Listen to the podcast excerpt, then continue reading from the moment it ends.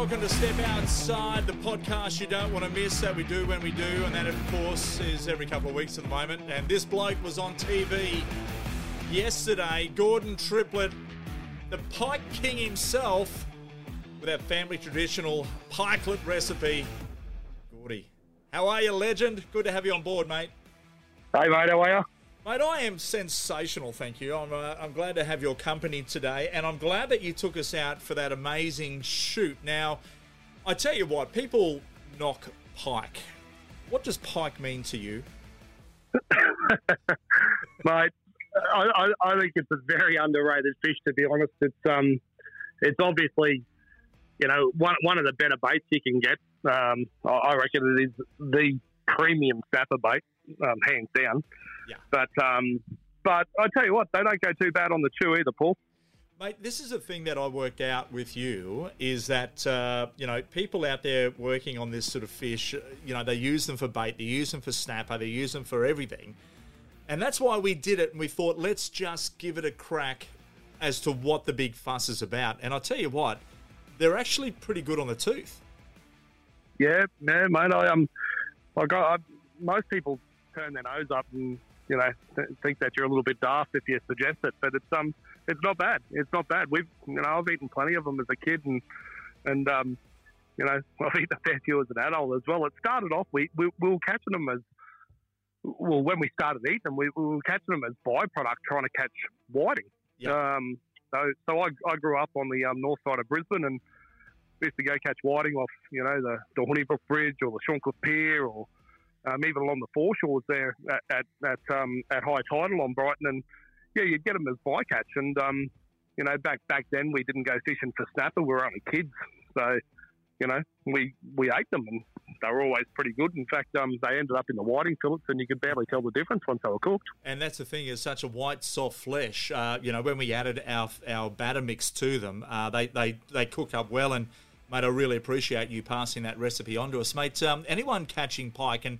look, they're very similar to a barracuda. The barracuda uh, are, are, a fish that uh, you know a lot of Pacific Islanders eat them. They pretty much eat anything uh, coming from the ocean, and but the the the pike, distant cousin to the barracuda, but still has that distinct smell when you catch them. But don't let that deter you. Uh, but maybe that's what brings the fish in to eat the pike. I mean, what what why is it that everything loves them? I, have used a pike that literally is, you know, 10 inches long and caught a flathead that's 20 inches long. They just, everything loves them. Why is it, you reckon? I don't know. They're obviously pretty tasty. Um, I, I think, I think possibly because they're such prolific, um, you know, in the areas where we catch these fish. Um, it's it's probably one of the fish that you know is, is a staple diet for any flathead or you know, snapper around the Bay Islands or in close to in close to shore, and you know, it's you know, it's, it's the local food, I guess, in the area. Um, you know, couple that up with the taste that, the, or the fact that they taste pretty good, I guess they, you know, they work out to be pretty good bait ball. Mate, you are from Garmin, Australia. Uh, mate, tell me about the sounders that you should be using to to find pike? I mean, are you going to run the smaller units? Do you need a one kilowatt boot to fry the brains out of these things, or do you, you, you know, what what is it we're looking for? I guess you know if you are cruising in channels or around weed beds, or is it more shallower water and, and visual thing that you're looking for? Yeah, look, our, our smallest sounder will will do just fine for finding these things. Um, they, they are pretty pro- prolific. Um, you know, if, if they are in shallow water and if you are fishing off, you know, land based or, or bridge or or something like that, then um, you know, it will be a visual thing. But um, but yeah, our, our tiny little striker four will will find these things no problems at all. And yeah, like you say, they love those weed beds. They love drop offs into into channels. Um, uh, are we allowed to say where we caught those ones? Absolutely not, mate. Um, so. well, well, well, I mean, we. I grew up obviously southeast Queensland. My grandma had a property over at North Straddie at Amity Point, and we used to, as kids, is we would go out there, and of course, you'd go snorkeling and all that sort of stuff. And I'm talking at the age of I don't know, maybe 12 to sort of you know 16 years of age, and we'd dive in the water and we'd go spearing. You'd find any flathead and spear it in the head uh, back in those days, you could do that, and and um, you'd see the schools of pike, but we used to use a very small uh, jig called the lightning bug back then, and you would catch the pike, and then you'd tie because we didn't have a lot of money or anything. We'd tie the fishing line together that you'd find in the rocks, and that's how we learned to do our our, our knots. And you'd tie the line together, and you'd grab a get a pike, grab him, put him on a single hook, and find a bit of polystone fire, uh, polystone uh, foam, and you'd you'd loop it around the the fishing line, cast it out, and wait for the uh, kingfish to come through and you'd hook up and there'd be three kids all buckled in the line, you know, through your hands and on oh, yours hundred pound line, whatever you could find. And you'd pull these kingies in, and they were they were great kingies that just loved pike, and that was very close Amity Point to where we were fishing on the Amity banks, and and there must be a million pike in that region. Yeah, yeah, they, they were pretty thick the other day there, but yeah, that's that's always been a really really good area for them. Um, yeah, they're always thick, and, and again, they're swimming with those whiting that I was talking about. Mate, um, tell me, I mean, other fish that, that, that don't mind a good feed of pike, uh, you know, I guess, uh, you know, from estuary fish being flathead, uh, probably, obviously, jewfish or mulloway, uh, snapper, pearl perch, kingfish, amberjack, uh, Samson fish. I mean, realistically, anything that uh, that lives in an area that these fish are surrounding will will have them for dinner. Yep, yep. We've we've even taken them sort of further afield. We've we've taken them out to the Swains before and, and up north to the bunker group and, and whatnot and even trout and red throat and all that sort of stuff likes them. They they've obviously just got the, the right scent that, that switches the fish on and everything seems to eat them. What about the rigs there, Gordy? I mean, is there a specific rig that you're going to be wanting to use to target pike? Um, well, mate, I've seen them caught on cotton. Um, Wow. I, I, I, remember when I was a kid on the um on the um Hornibrook Pier, or Hornibrook Bridge, I should say. Um, yeah, there there was guys there that used to just wrap white cotton around um around small hooks and and catch them, but uh, bait jigs work just fine. Um, and um, yeah, you were using that um, little little eighty mil um, squidgy, so you know they'll, they'll eat they'll eat just about anything, and and I think the more of them that are around, the more ferocious they get, and they just sort of climb all over the baits, you know. Yeah, and that's the thing is like if you can really, uh, you know, get a bait that's going to be live. But speaking of of live, yep, a live bait's great to use. But what about at the end of the day, you've got baits left over. You like you said, you go to the swains. You're not taking them out there live. Is there a way to package up the bait to make it presentable uh, to freeze it. So in three months' time, if you're going out, you've got a bunch of them to take with you. Yeah, look, I um, I probably treat my bait better than the fillets, to be honest. Um, yeah. if, you, if you have a look at my freezer, my, my bait freezer is always pretty immaculate, and the fish, um, the pike, um, could be pike, it could be scat, it could be squid. We always put them down exactly flat, so they're not just thrown into a bag. They're, they're lined up and they're flat.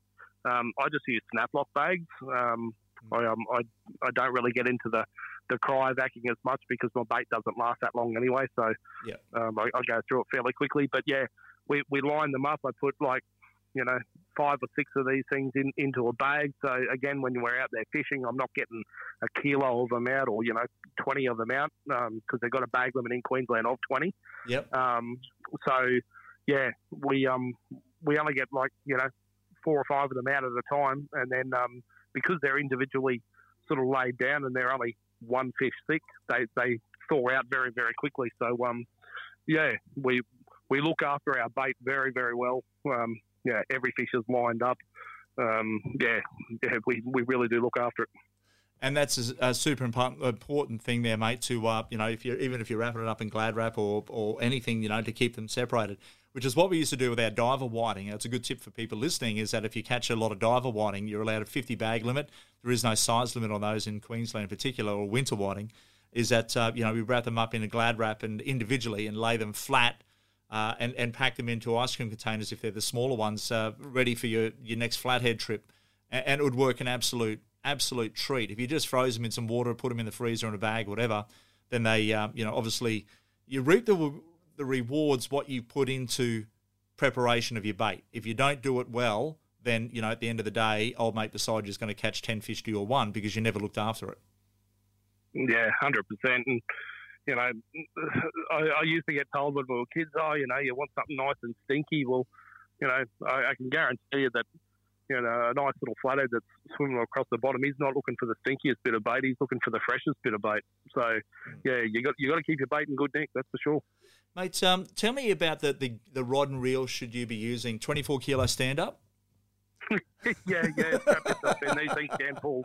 Um, nah, mate, little the you know little one to three kilo rods, um, you know kids rods, those those combos that you find in Anaconda that are you know thirty bucks, forty bucks. Uh, that's perfect. You know that's the the lighter the better. Basically, um, you know you're fishing for for a fairly small fish. You don't need heavy gear. Um, you know it's, it's perfect to um to take the kids out and just get those light rods out. So yeah, one, one to three kilos, plenty, mate.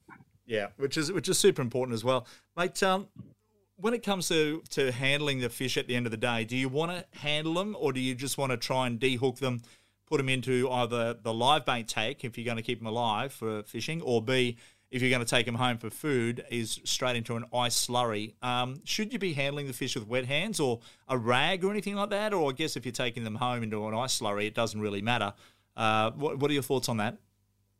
Uh, if if I'm going to eat them, straight into an ice slurry. Yeah. Um, if, if, I'm going to keep them for bait, I just keep them in a cool bucket of salt water. Um, yeah. The the big thing is never never let them um, touch fresh water. So in your ice slurry, you want to make sure that there's plenty of salt water in there, and the ice is just to sort of cool it off. Yeah. Um, but yeah, ne- never let it touch fresh water. Um, even with the bait, I, I just think I just think the fresh water does something to a saltwater fish, and it, I don't know whether it changes the slime on them or, or it, it, maybe it puts a smell on them or something. But I just reckon that those fish can tell once they've been hit by fresh water. Yeah, and yeah, and that's exactly it. It's weird, isn't it? You notice if you put fish into fresh water, they ch- the, the fillet changes color; it goes white. Yep. In a lot of yep. cases, even though whether that's the the, the you know maybe the chemicals in the fresh water that they put in. I, I don't know, but your your fillets definitely change colour in fresh water if you opposed to putting them into a bucket of salt water.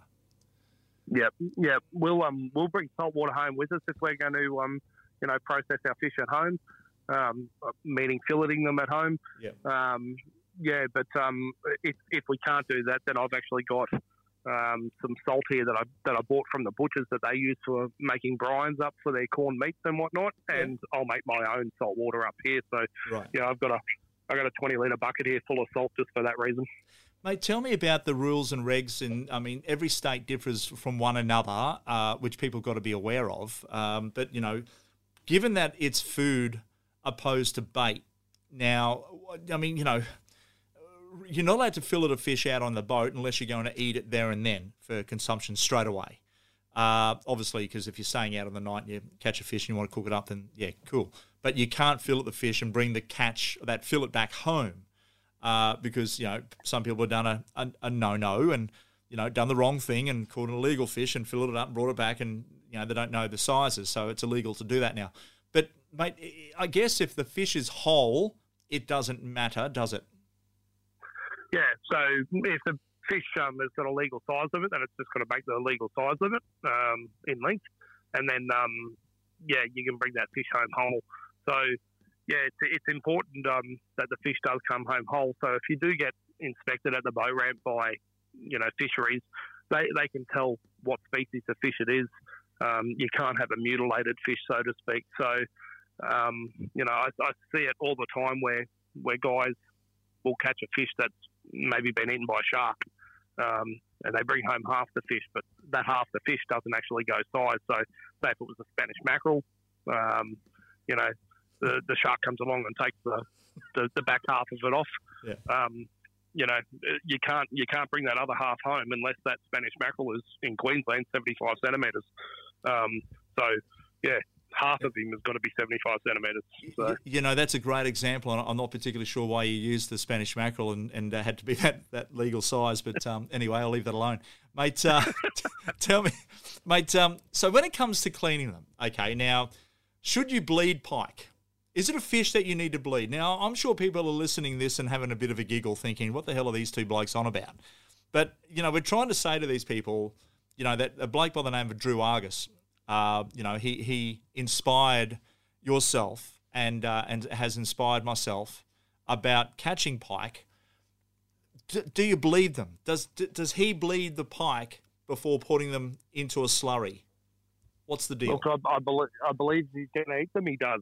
Yes. Yeah. Um, he any any fish will benefit from being bled. It's going to improve the eating quality. Um, so yeah, Drew, Drew, um, Drew, anything that goes into Drew's stomach, and there's a lot yeah. that goes into Drew's stomach. Um, yeah, and anything that goes into his stomach uh, gets bled. Yeah, and, and it's a pretty good practice. If you're going to eat your fish, bleed them. Yeah, I think I think that's a, a, a good practice for any fish. You know, whether it's a, a bream flathead or a whiting or whatever it might be, is to uh, you know, and, and, humanely is a good idea to you know, crack them open, crack the neck, and, and bleed the fish out to uh, to give it a best, better quality eating uh, pleasure at home. Yeah, dispatch a fish quickly. Um, yeah, on, on board and do it that way, and um, yeah, you'll you'll definitely reap the rewards in the in the taste when you when you sit down to eat them. That's for sure. Mate, okay, so we, you know, single hook rig, two hook rig on a pike, depending on the size, whether you're going to use him for live or dead bait. Yep, great. Uh, but tell me about the filleting and the actual skinning and the the way to cook them. Uh, I've got your recipe there, which is just a simple, uh, you know, polenta.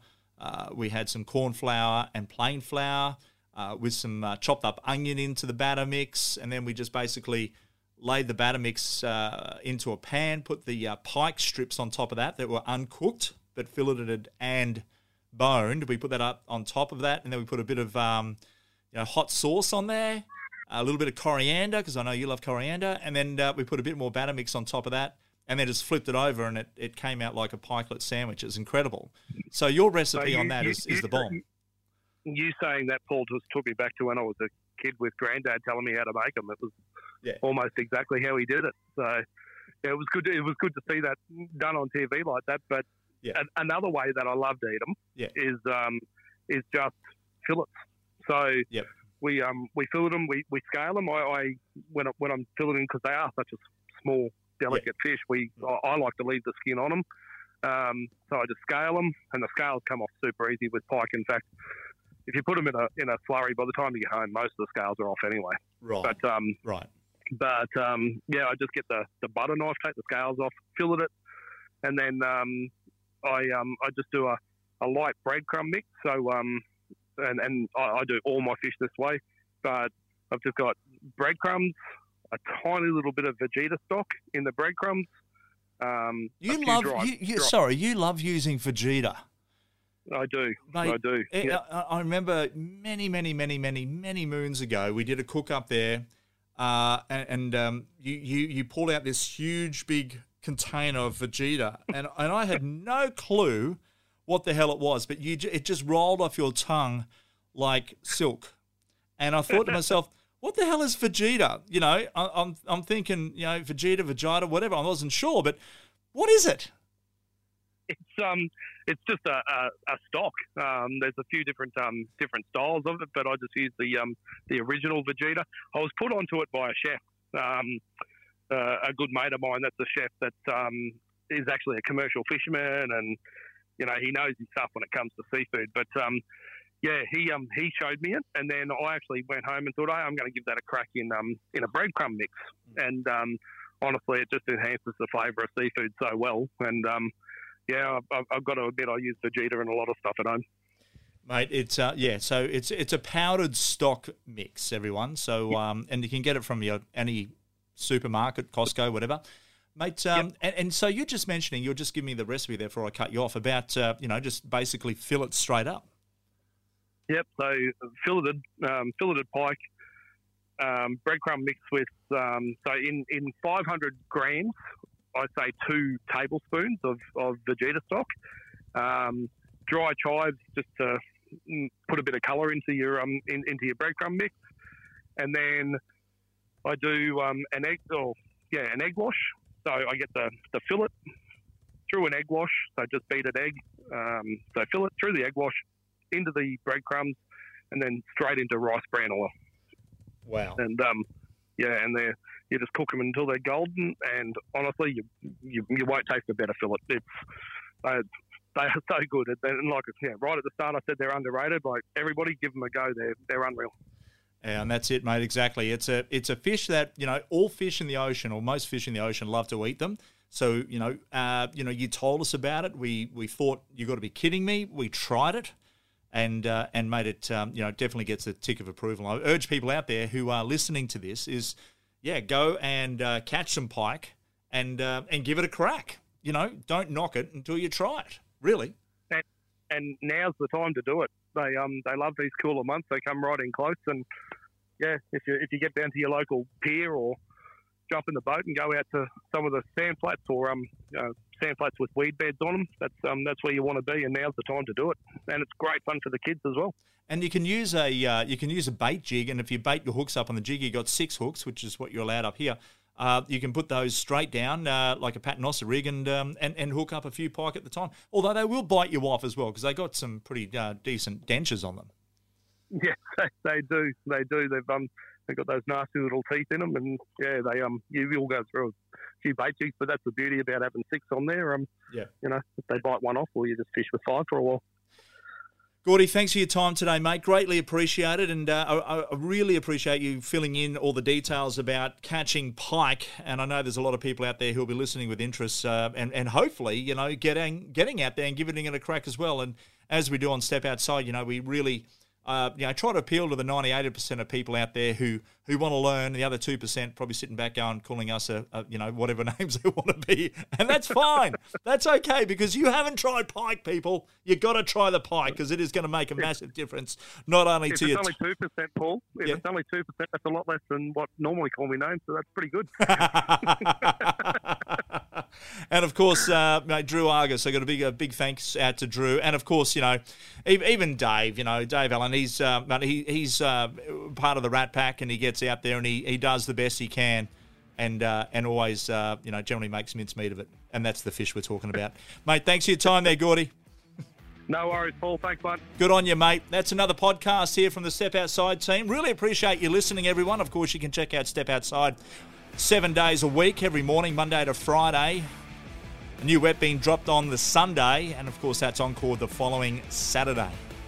Get your hit also on the 7 Plus app or website. Take it easy, everybody. And as Gordy likes to say, see you next time we step outside. What a legend. See you, everyone.